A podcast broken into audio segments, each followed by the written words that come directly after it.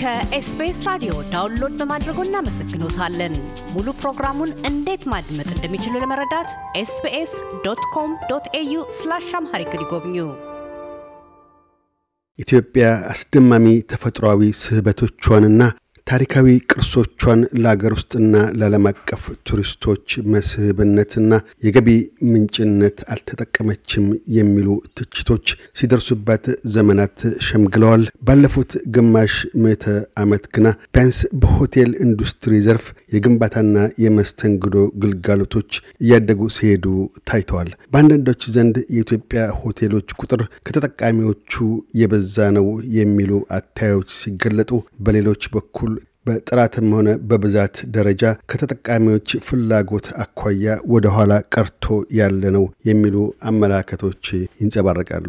ይህንኑ መነሻ በማድረግ ከአቶ ሉል ሰገድ መሰለ የኢትዮጵያ ሆቴል ባለሙያዎች ማህበር ፕሬዚደንትና የዓለም አቀፍ የሆቴልና ቱሪዝም አማካሪ ጋር ተነጋግረናል። የኢትዮጵያ ሆቴሎች ብዛትና የጥራት ደረጃ ምን ላይ ደርሷል ስንል ጠይቀናል። በጣም አመሰግናለሁ አቶ ካሳሁን የኤስቢኤስ አውስትራሊያ ሬዲዮ ጣቢያ እጅግ በጣም እናመሰግናለን። እንግዲህ እንደሚታወቀው ሁሉ አሁን የሀገራችን የሆቴል ኢንዱስትሪ እያደጉ ናቸው ያሉት በአይነትም በብዛትም እያደጉ ነው ያሉት ግን እዚህ ላይ አሁንም መስራት ያለብን የሀገራችን የሆቴል ኢንዱስትሪ service ኡ ላይ still አሁን መስራት አለብን። ለምሳሌ ኬንያና ኢትዮጵያን ባወዳድርልህ ድሮ በፊት እኔ እንግዲህ እዛ ውስጥ general manager ም የመጀመሪያ ዲግሪም ያገኘሁት እዛ ኬንያ ነው። ባስተያይልህ ኬንያ በ service ኡ ትበልጠናለች የዛሬ ሰላሳ ዓመት። አሁን ግን እኛ ደግሞ በ building quality ቆንጆ ቆንጆ ሆቴል building ኦች ደግሞ ኬንያ እንበልጣታለን። ወደ service ኡ ስንመጣ ደግሞ ገና ብዙ መሰራት መቻል ያለበት ነገር አለ። አሁን እንደምታየው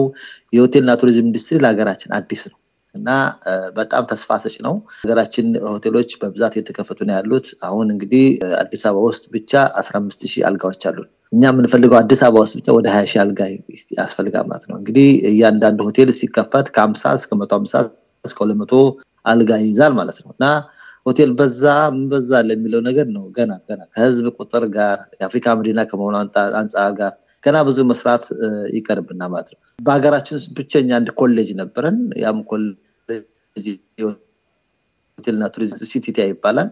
እሱ ብቻ ነበር ሲሰራ የነበረው። አሁን ግን private ኮሌጆችም ተከፍተዋል። እንደውም አሁን በቅርቡ ደግሞ በጣም የሚገርመው ነገር ማስተርስ ደረጃ የሚጀምሩ አሉ። እንደገና በክፍለ ሀገር state ወጣ ብለን state ደግሞ በሐዋሳም በባህር ዳርም በጎንደርም ይሄው ኮርስ መስጠት ተጀምሯል እና ይሄ ነው እጅግ በጣም በጣም ደስ የሚያሰኝ ነገር ነው። ግን አሁንም አሁንም እንደገና ኮርሱ መታየት አለበት፣ syllabus ኡ መታየት መታየት አለበት፣ ምን እንደሚያስተምሩ እሱ ላይ የበለጠ more እየተሄደበት ነው ያለው። አሁን ጥሩ ነገር እየመጣ ነው ያለው። ተስፋ ሰጭ ነው። ተስፋ ሰጭ service ኡን በሂደት በስልጠና የበለጠ እያደገ ይሄዳል እና የሀገራችን የሆቴል ኢንዱስትሪ እያደገ በመምጣት promising ነው ማለት ነው። በቱሪዝሙ ዘርፍስ ኢትዮጵያ እንደዚሁ በተለይ በጣም በርካታ የሆኑ የቱሪስት ቅርሶች ወይም መስህቦች ያላት ሀገር መሆኗ አንድና ሁለት የለውም። ከዛ አኳያ ግን ትልቁ ወቀሳ እስካሁንም ድረስ ከቶንም በአግባቡ ተጠቅማበት አታውቅም። እንደውም ከሌሎች ቡና ወይም የአበባ የውጭ አቅርቦት ይልቅ ቱሪዝሙ የበለጠ ትልቅ የኢኮኖሚ አቅም ጉልበት ሊሆን ይችላል ብለው የሚገልጹ ወገኖች ይሰማሉ። በዛ ዘርፍስ የቱሪዝም ኢንዱስትሪው አሁን ምን ላይ ምን ደረጃ ላይ ይገኛል? እስካሁን ወደኋላ ሊቀር የቻለበት ምክንያት ምንድን ነው? በጣም ጥሩ ነው። እንግዲህ እንደምታውቁት አሁን ሀገራችን ያለው ምንድን ነው እኛ ጋር ከመንግስትም ጀምሮ ስለ ቱሪዝም understanding ያለን ትንሽ አናሳ ነው ማለት አናሳ ነው ስል ትኩረት አለመስጠት ይመስለኛል። ይሄንን ግን አሁን ቱሪዝም ትኩረት እየተሰራበት እየተደረገ ነው ያለው።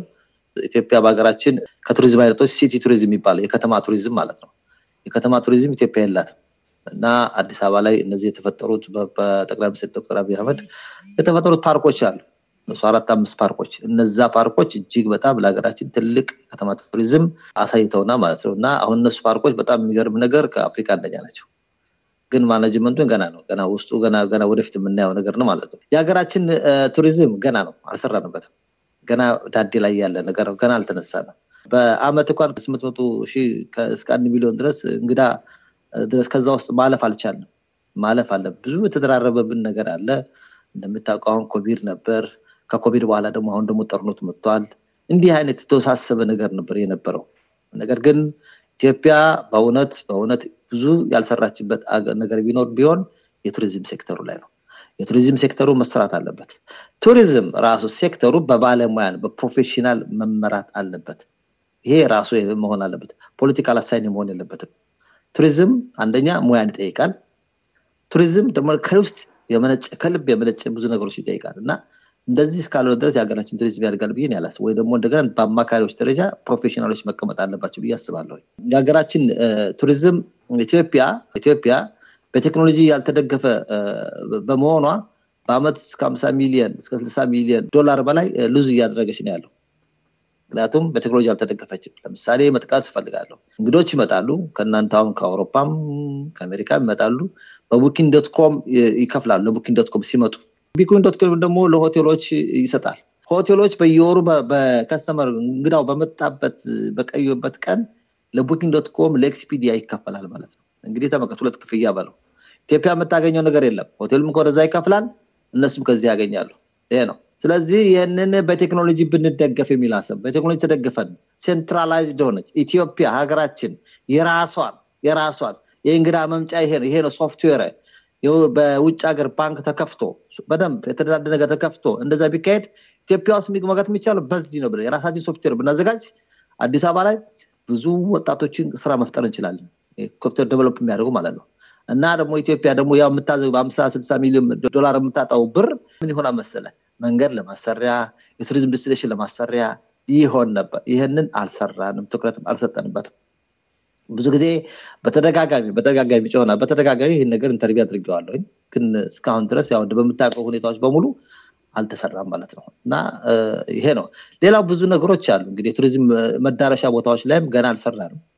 በፊት በጣም የሚገርም ሪሶርት የሚባል ሆቴል የለንም። ዝም ብሎ ሪሶርት ተብሎ ሪሶርት ተባለ መባል በውስጡ resort activity ዎች አሉት። activity ዎች አሉ። activity ዎች የሉም ነበር። አሁን አሁን እነዛ እነዛ activity ዎች ግን እየተፈጠሩ እያየን ያለ ነው እና ሪሶርቶች ላይ ሁሉ መንገዶች ላይ ሁሉ ራሱ ገበሬው ገበሬው በቱሪዝም መጠቀም መቻል አለበት። አንዳንድ እቃዎችን በመሸጥ እዛ አካባቢ ያሉ ገበሬው ስለ ቱሪዝም ጠቃሚነቱን እያወቀ እየመጣ የነበረ ያለው ይህን ነገር ደግሞ ይበልጥ መስራት መቻል አለብን ማለት ነው እና ይሄ ነው። ሌላው ደግሞ እንደገና ቅድም እንዳልከው ሆቴሎች ላይ ሆቴሎች ላይ አንድ ችግር ያለብን ምንድን ነው? ይኸውልህ እኔ አሁን ኬንያ ውስጥ የመጀመሪያ ዲግሪን ሳገኝ ምንድን ነው የተደረገው? operation license ለእኔ የተሰጠኝ፣ የንግድ ፈቃዱ ደግሞ ለባለቤቱ ነው የሚሰጠው። ለምሳሌ አንተ ፋርማሲ ውስጥ ከፍተ ፋርማሲ ስትሆን ለአንተ operation license ይሰጥሃል፣ ለባለቤቱ ደግሞ የንግድ ፈቃድ ነው የሚሰጠው። ስለዚህ የመድኃኒት መሸጥ አልችልም። ምክንያቱም ምንድነው መድኃኒት drug ስለሆነ ነው፣ ሰውን ስለሚገል ነው። when it come to hotel industry በመጣበት ሰዓት ጊዜ ደግሞ የምንሸጠው ምግብ ነው። ስለዚህ ኃላፊነቱ መውሰድ አለበት ማለት ነው። general manager መውሰድ አለበት፣ ባለሙያው መውሰድ አለበት። ኃላፊነትን responsibility የበለጠ ስታሸክመው የበለጠ ይመጣ ማለት እና የንግድ ፈቃዱ ደግሞ ለባለቤቱ ሆቴል ነው መሆን ያለበት። ኬንያ እንደዚህ የሚጠቀመው። ስለዚህ ሁለቱ ተጻራሪ እኩል አብረው ይሰራሉ ማለት ነው። operation license ኡ ፈቃድ ከሌለ አንድ ሰዓት እንኳ መስራት አይቻልም።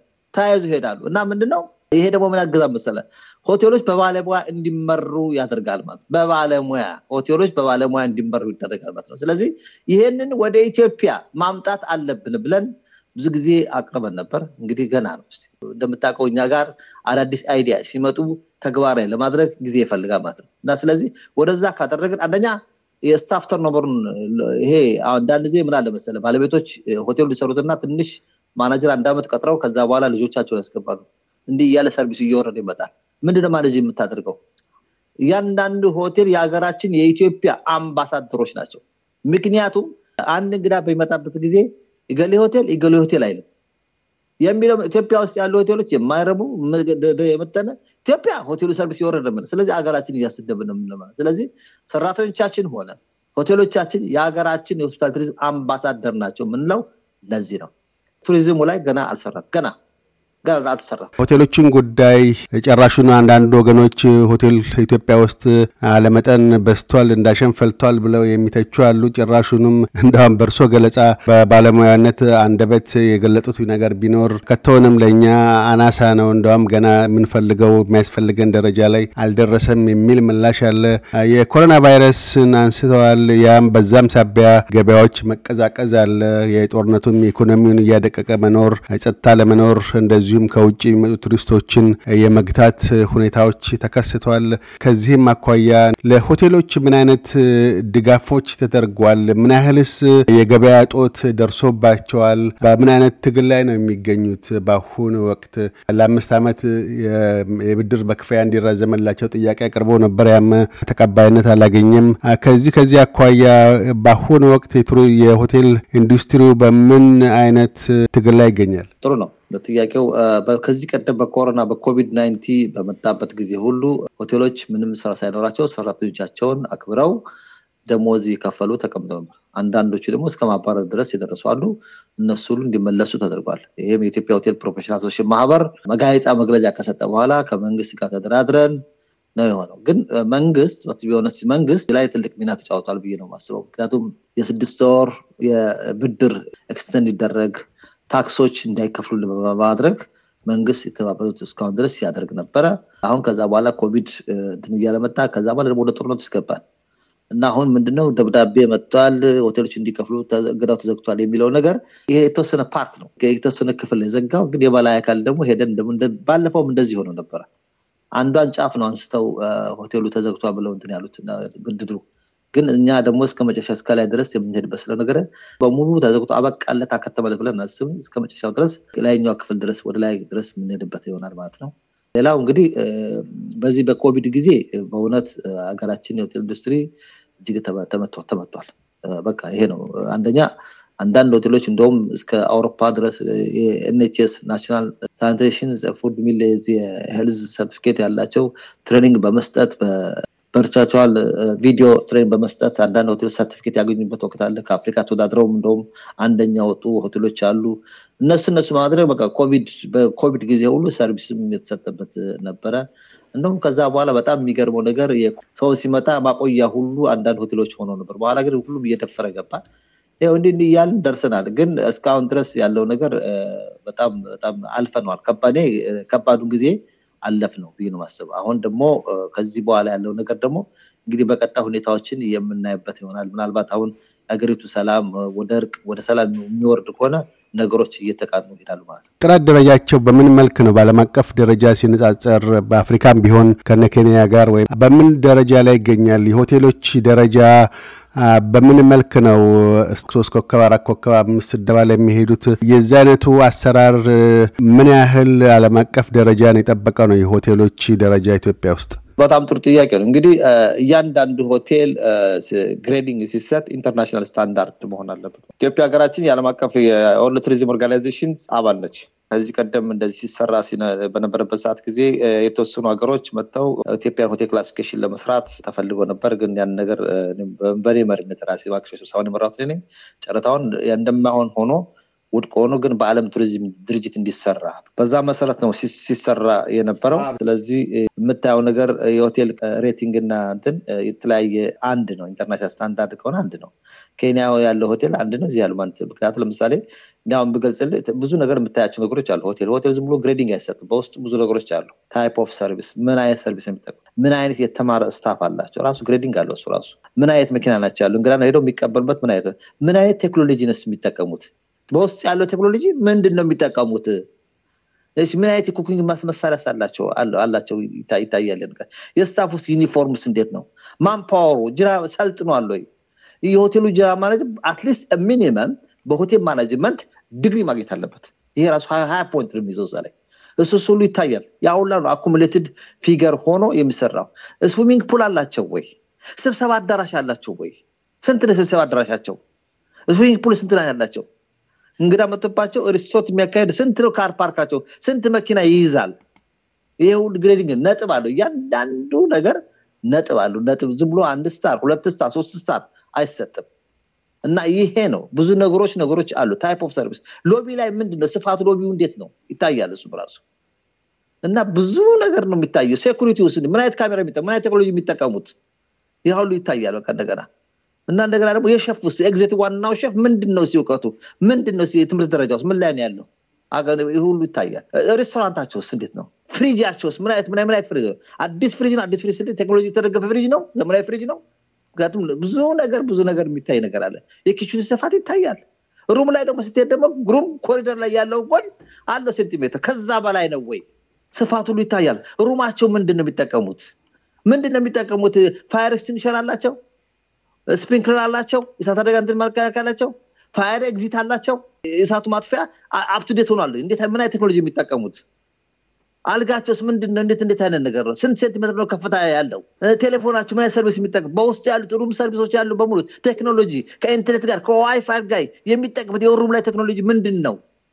ሁሉ ነገር ይታያል። የ grading አለው። የ accumulative figure ነው አምጥቶ ቁጭ የሚያደርግልህ። ኢትዮጵያም የዚሁ አባል ስለሆነች ይህንን ነው የምትከተል። በዛ ስታንዳርድ መሰረት ነው እየተሰራ ያለው። ከአቶ ሉል ሰገድ መሰለ የኢትዮጵያ ሆቴል ባለሙያዎች ማህበር ፕሬዚደንትና ዓለም አቀፍ የሆቴልና ቱሪዝም አማካሪ ጋር ያካሄድነው ቃለ ምልልስ በዚሁ አላበቃም። በቀጣይነት የዲያስፖራው ማህበረሰብ ወደ ኢትዮጵያ መግባት የሆቴልና ቱሪዝምን ከማነቃቃት አኳያ ስላበረከታቸው አስተዋጽኦዎችና በሆቴልና ቱሪዝም መስክ ተሰማርተው መስራት ለሚፈልጉ የባህር ማዶ ነዋሪ ኢትዮጵያውያንና ትውልደ ኢትዮጵያውያን ምክረ ሀሳባቸውን ያካፍላሉ። እያደመጡ የነበረው የኤስቢኤስ አማርኛ ፕሮግራምን ነበር። የፕሮግራሙን ቀጥታ ስርጭት ሰኞና አርብ ምሽቶች ያድምጡ። እንዲሁም ድረገጻችንን በመጎብኘት on demand እና በ SBS mobile app ማድመጥ ይችላሉ። ድረገጻችንን SBS dot com dot au Amharic ን ይጎብኙ።